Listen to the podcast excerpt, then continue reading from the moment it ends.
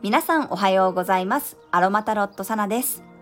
えー、昨日から愛媛県に滞在しております。今日は愛媛県の大洲市からね、配信を撮っています。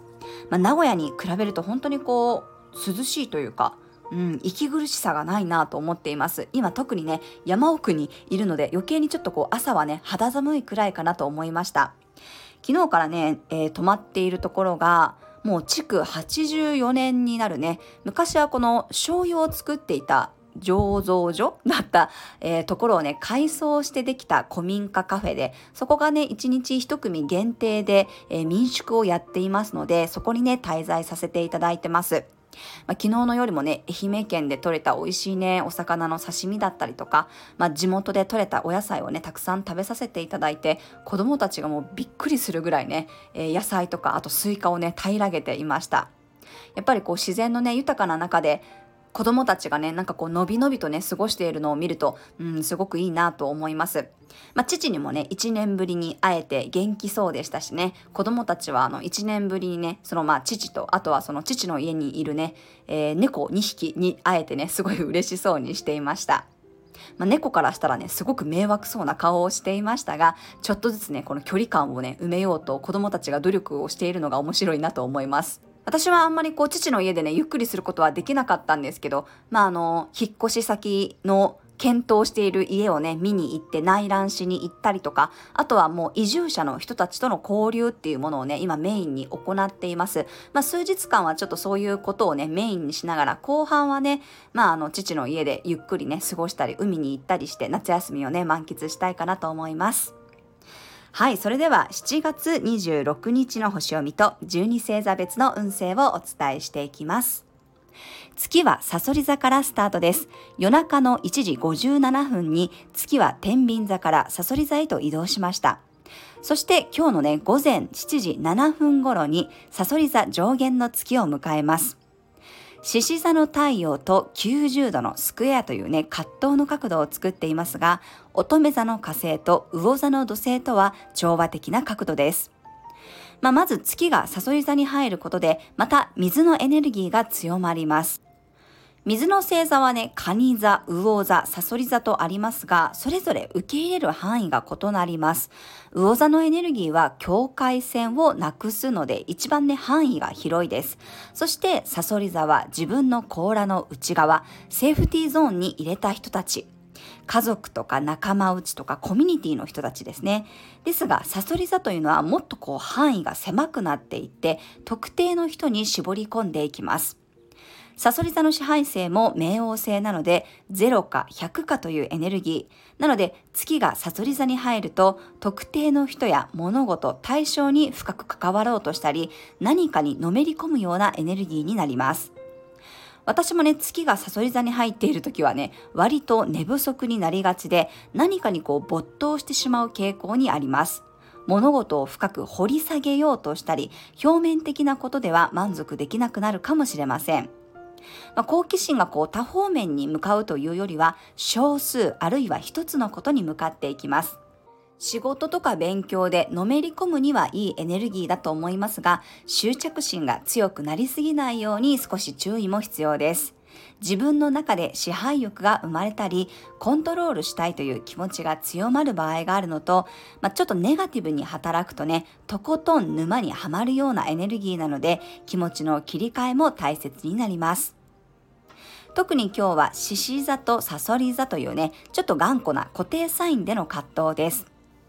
サソリ座ってね、結構秘密主義でもあるし、エネルギーが内側に向かう星座なのですが、獅子座は自己表現の星座であり、エネルギーが外側に向かいます。まあ、だからね、隠したいとか、秘密にしておきたいという気持ちと、自分を主張したり、表現することでの葛藤を感じる人もいるかもしれません。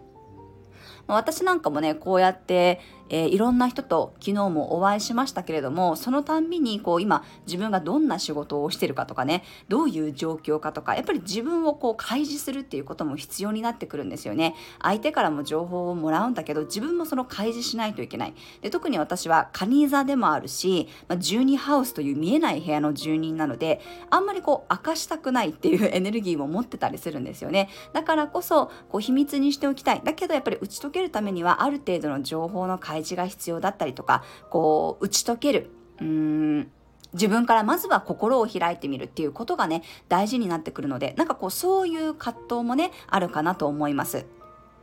まあなんか特定の人とだけ仲良くしたいとかね、ひっそり深掘りしていきたいっていう気持ちにはなるけど、今は太陽と金星が獅子座に入っていたり、どうしてもね、自己主張したり、外に出ていく華やかさがあります。そういう意味でのギャップやね、葛藤が生まれやすい日です。ただし今日は乙女座の火星と魚座の土星とは調和しています。割とパワフルな星がね、サソリ座の月を応援しているので、うまく自分の中で調整できたり、愛情を受け取りながら課題に向き合える流れに持っていけるのではないかなと思いました。今日は何か集中して取り組みたいことがあって、底力を発揮したい方は、パチュルやパイン、松の香りがおすすめです。逆にネガティブな感情で苦しくなりがちな方は、パルマローザの香りがそういった感情を上手に手放せるようにサポートしてくれるでしょう。はい、それでは12星座別の運勢です。お羊座さん、深い話し合いができる日、あえて頼ったり甘えてみてください。腰を据えて向き合うことができそうです。お牛座さん、正面から話し合うような日、いろんな人と向き合うチャンスがやってくるかもしれません。きちんと自分の意見を伝えてください。双子座さん、仕事や雑務が片付く日、細かい部分にも目が行き届いて、いろんなことの微調整ができそうです。蟹座さん、自分に正直になれる日、全力で楽しいことにフォーカスしたり、望みをきちんと伝えられるでしょう。獅子座さん、自分のテリトリー内で大活躍できる日、身近な人のサポートや愛情に癒されることがありそうです。乙女座さん、スムーズな流れに乗れるような日、予定外の出来事にも華麗に対応できそうです。連絡は細かくチェックするといいでしょう。天秤座さん、五感が鋭くなる日、あれこれ欲しいものが出てきそうです。長く使えるかどうかを判断基準にすると、いいお買い物ができそうです。さそり座さん、月がサソリ座に入りパワフルさがアップします。いつもはできない大胆なことにも思い切って挑戦できそうです。伊手座さん、普段は全く意識していない場所に気がつけそうな日。なんとなくの感覚を大切にしてください。いつもは触らない場所を掃除すると吉です。ヤギ座さん、自由な発想が生まれそうな日。古いものを新しくしたくなるかもしれません。横のつながりからヒントを得られそうです。水亀座さん、積み上がっていることを実感できる日、たとえ途中経過でも成果を実感できそうです。魚座さん、のびのび動ける日、いつも以上にスケールが大きくなるかもしれません。小さい枠にはまらずに自由度を大切にしてください。はい、以上が12星座別のメッセージとなります。それでは皆さん素敵な一日をお過ごしください。お出かけの方は気をつけていってらっしゃい。